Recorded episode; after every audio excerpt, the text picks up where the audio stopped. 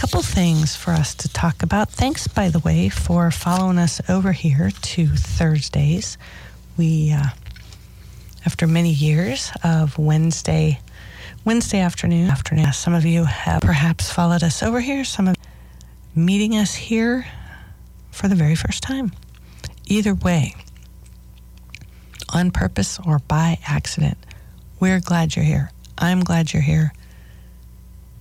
KZUM is glad you're here. Your dog is glad you're here. Sometimes, based on what you may or may not learn from this program, even your neighbors or your veterinarian are glad you're here. anyway, we try to uh, bring you the best of the best and the latest and the newest and the most informative and uh, keep it coming. Keep it fresh, keep it interesting, and keep it engaging each week. All right. I've been thinking about uh, the overflow, uh, busy summer ahead of lots and lots of dogs. Uh, in my training classes, lots and lots of contacts, um, and what seems like an endless supply of new dogs. Uh, and I might want to get back to that a little bit later because those numbers are sometimes a little bit preoccupying. But let's take the long, the long road around back to the idea of population or overpopulation, consumers, all that sort of thing. Because I want to talk a little bit about what I think might stand between excess dog numbers, the challenges faced by rescue and sheltering, um, the challenges faced by animal control, the number of dogs out running loose uh, seems to pick up in the summertime. The escape artists, the, uh, I don't know, the generally untrained who don't come when they're called um, and are challenged to return to their owners. And uh, in some neighborhoods are chronically escaping and running loose, as I am told by some of my dog training students who live in those neighborhoods. Anyway, uh, what stands between a more sustainable model of dog ownership or a more responsible, healthier notion? You're going to be surprised when I tell you it's training. Um, so let's talk about that. Uh, I want to share with you uh, some observations by one of our favorite bloggers. His name is, he goes by the Terrier Man. You've heard him, heard about him on this program before. He popped up a clever little blog post the other day. He's, he, if you think that we are sometimes a little bit much talking about the politics of dog ownership here on Canine 360, um, the Terrier Man makes us look like we are just practicing. He, the the author behind the Terrier Man blog post is himself a policy, political policy wonk, I guess you would say, and he lives in D.C. He's a character, um, and he likes to he likes to provoke. So let's see what you think about what he had to share the other day about what he called the Disney dog training and a contrived controversy. So he wants us to know that it was 61 years ago when Walt Disney filmed a movie called Big Red. And Big Red featured a showbred Irish setter that wanted to hunt and a contrived crisis about dog training. A crisis that involved the perspectives of an older English speaking Canadian man, played by Walter Pidgeon, and a younger French speaking orphan who wanted to teach the dog using, quote, gentler methods. This Big Red was a book before it was a film. In fact, I remember reading that book um, when I was a kid. I checked it out of the library at Longfellow Elementary School in Sioux Falls, South Dakota. And uh, but I think I only read it once or twice. Um, lots of books, animal books, dog books on those shelves, and I read every single one of them.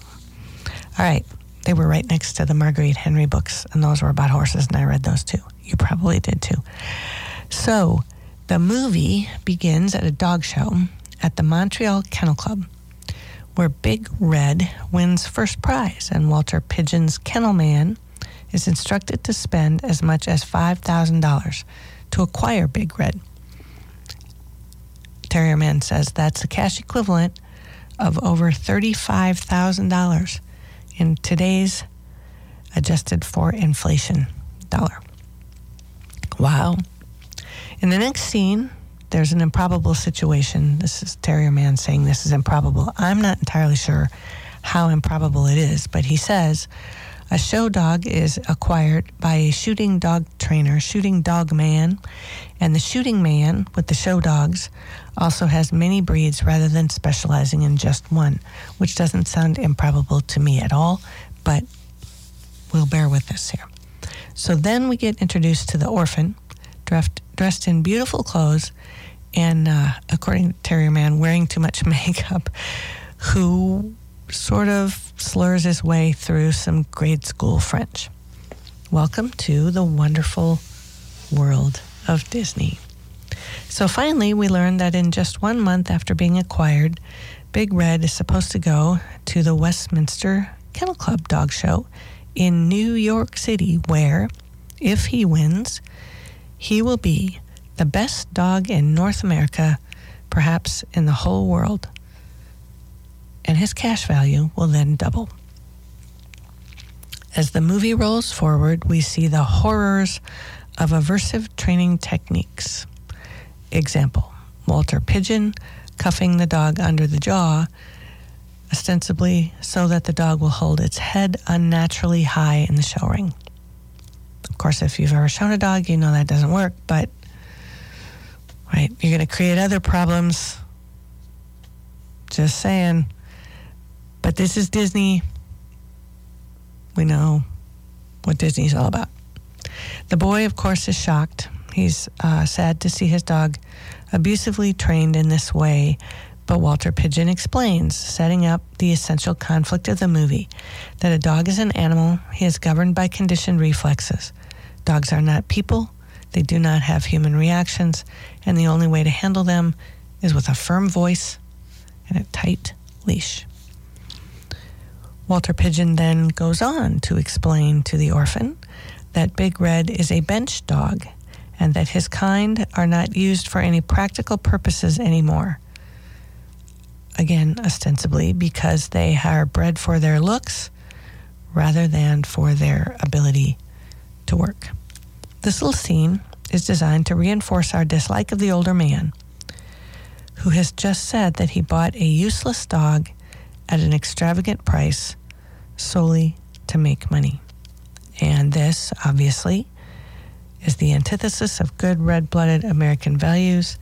And besides, Big Red, by golly, he is not useless.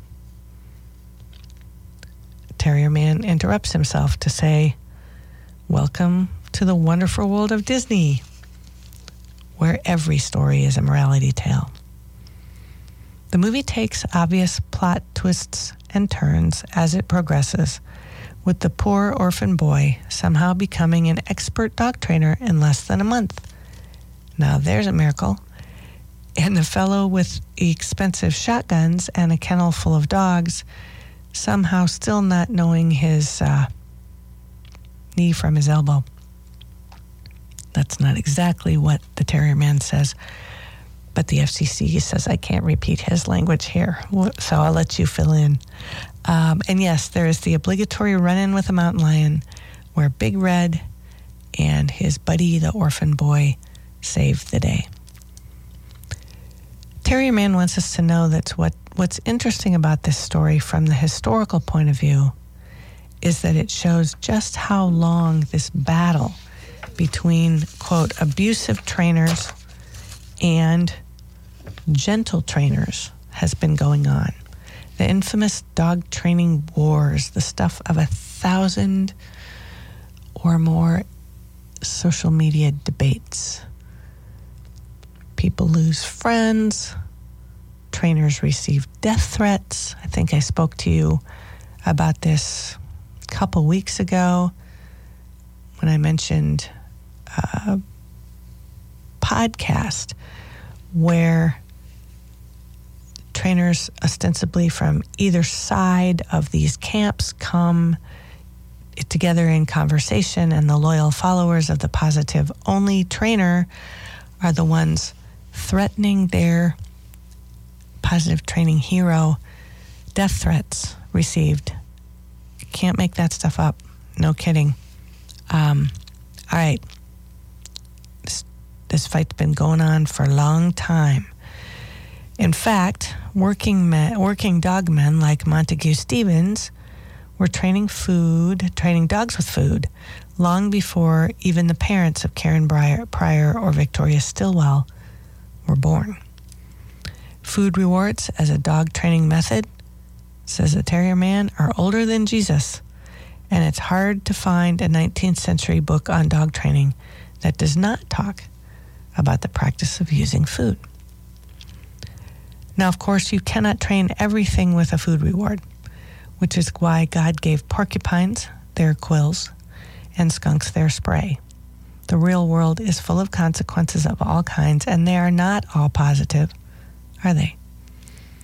The dog trainer who was actually used in the movie, the trainer used, hired to train the dog that would appear as Big Red in the movie.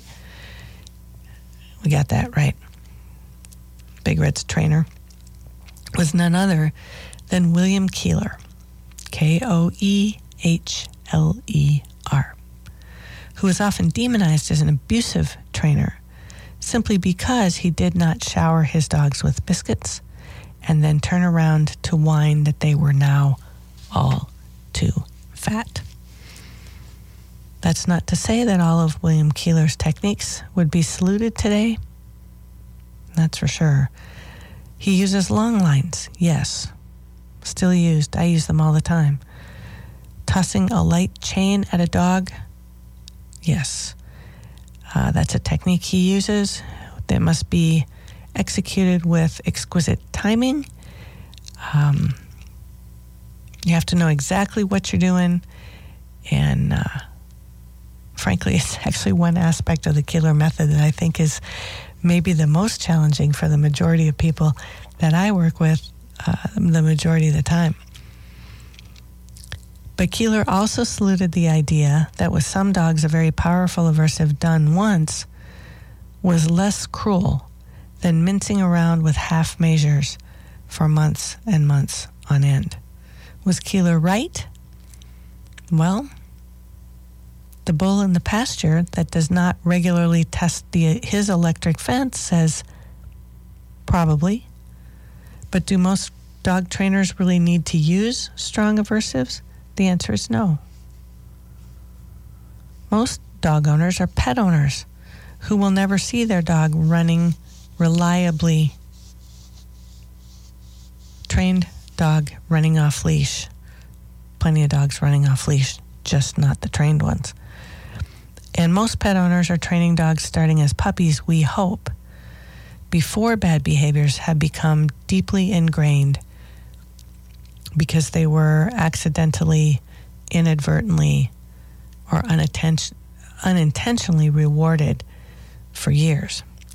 Koehler, Bill Koehler, of course, did run his trained dogs off leash, and unlike so many in the world of dog training, he did not start by training fat suburban dogs owned by lasers, owned by owners who were too lazy to walk them.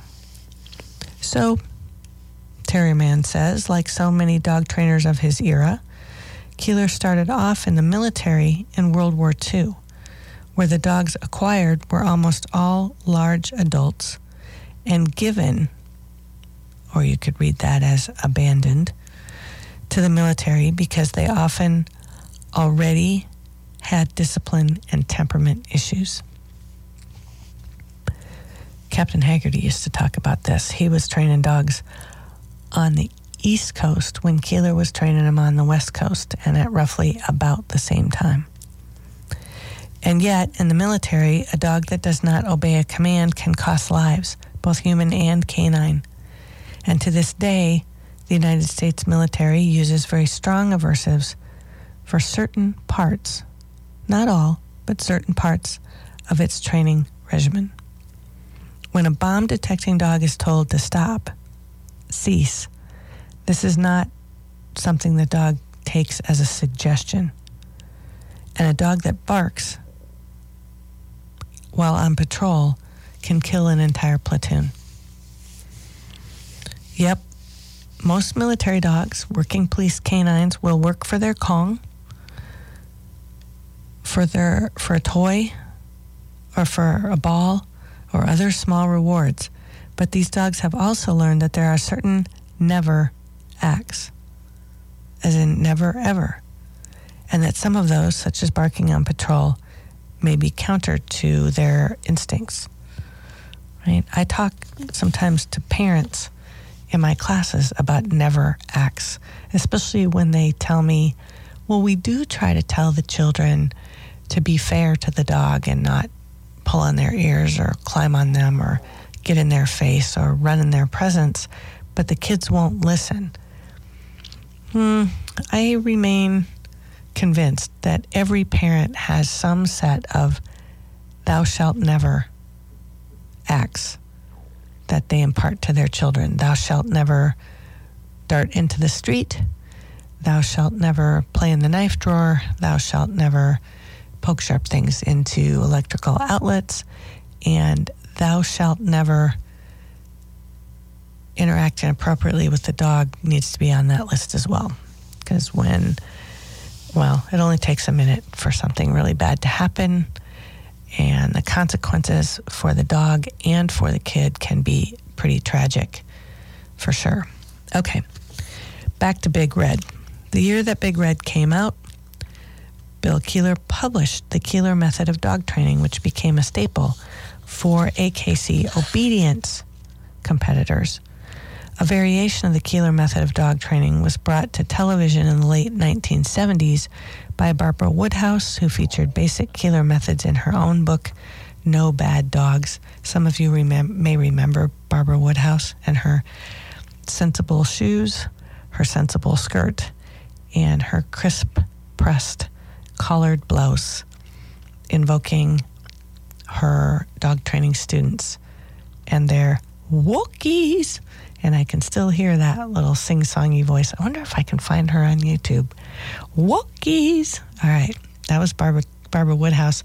There was a guy out of Wichita named Dave Dykman who created an infomercial that came along in the early 1990s where he was going to teach you how to train your dog and you had to buy his DVD um, or CD. I can't remember which came first and a flip chart that you could take into the field.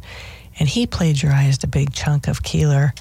Um, sometime I'll have to tell you the story of David Dykman and how that came to be, uh, and then what happened to him in the end. It's uh, not exactly the movie of the week, but kind of. Anyway, most people who opine about Koehler today have never actually read a Koehler book, have no idea that he trained dogs in Hollywood.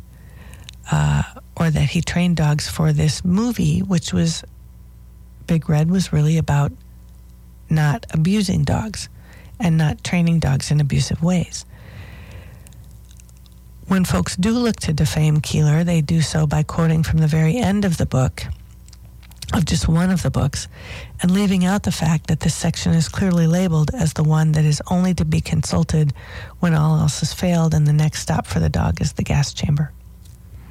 Death before discomfort, that's the rallying cry of a lot of purely positive dog trainers today who are only too willing to declare a dog untrainable if they cannot get it to change its ways with nothing more than a couple of cubes of cheese. Did William Koehler prance around in a dominatrix outfit while showering dogs with biscuits and screaming at their owners? No, but neither do most sensible trainers. Bill Koehler was a balance trainer. He knew dogs needed exercise, as can be seen in the movie, and that for a working dog, there were few more powerful forces at work than the code that explodes, as can be seen when Big Red pings on birds when he's out in the field with the orphan boy. Koehler also knew in the real world of off lead dog work, a dog that obeyed only some of the time has a higher than acceptable chance of ending up dead.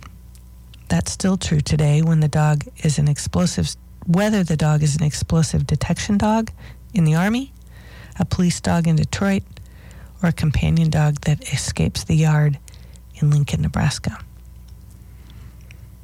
Bill Koehler worked with dogs for 50 years, was employed by Walt Disney for 20 of those years, and over the course of his life, he trained more than 25,000 dogs, according to his, obituary. Compare that record with nearly anyone else, and you are likely to find his credentials and experience without peer. Does that mean that you have to train your dog the Koehler way? Of course not, right? Of course not. You can train your dog any way you want. But do everyone a favor, yeah? Admit that William Koehler had a long and remarkable career training very happy dogs, as did other Hollywood dog trainers such as Rudd Weatherwax, the trainer of Lassie, and that William Koehler was dealing with a lot of dogs that were not Labrador retrievers, a lot of dogs that were not baby puppies, and a lot of dogs which required a performance standard a little bit higher than, well, sometimes he'll do it if he feels like it, and I have this toy or a chunk of cheese, right? And I suggested to you when we started that I thought this had to do with with population, overpopulation, consumption of dogs, and perhaps the notion that people who train their dogs consume fewer dogs over their lifetime. If the goal of training is to teach a dog to keep its home and to teach a home to keep its dog, right? Um, I mean, back in the 70s, not long after Koehler's work became visible and prominent, prominent when we were all still training using Koehler methods. Uh, the major humane businesses like HSUS and ASPCA had a problem.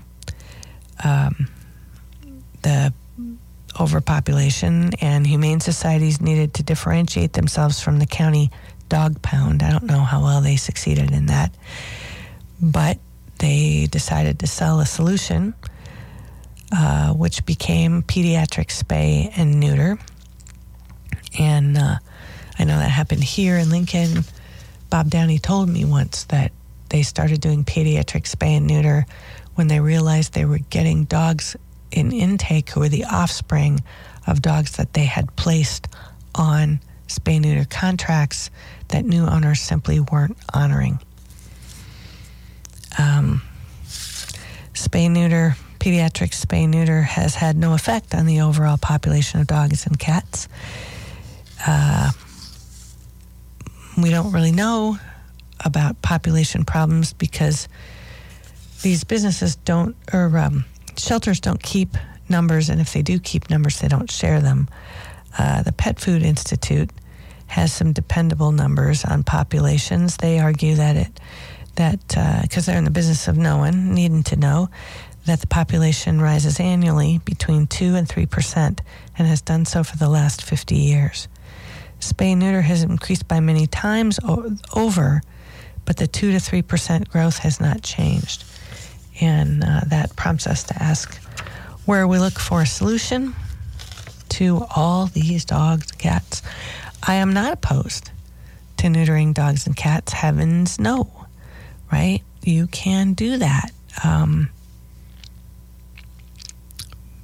But I think what's going to do more to impact overpopulation is, I think, better breeding practices, which is a story for a different day, but also training your dog and consuming fewer dogs, right? People who keep their dogs for 14 years consume fewer dogs over their lifetime and people who have trained dogs consume fewer dogs because there's no need to, right? They're not turning a dog in due to behavior problems, popping another one out. crossing their fingers and hoping things turn out differently each time, right? So that's my attempt to bring that back around to full circle um, and bring us a little bit of uh, insight and adventure from the Terrier Man, who's always good for exactly that insight and adventure.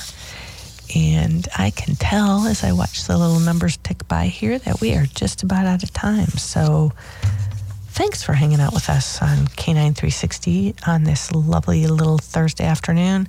Thanks for being here with us on KZUM all the rest of the week, too.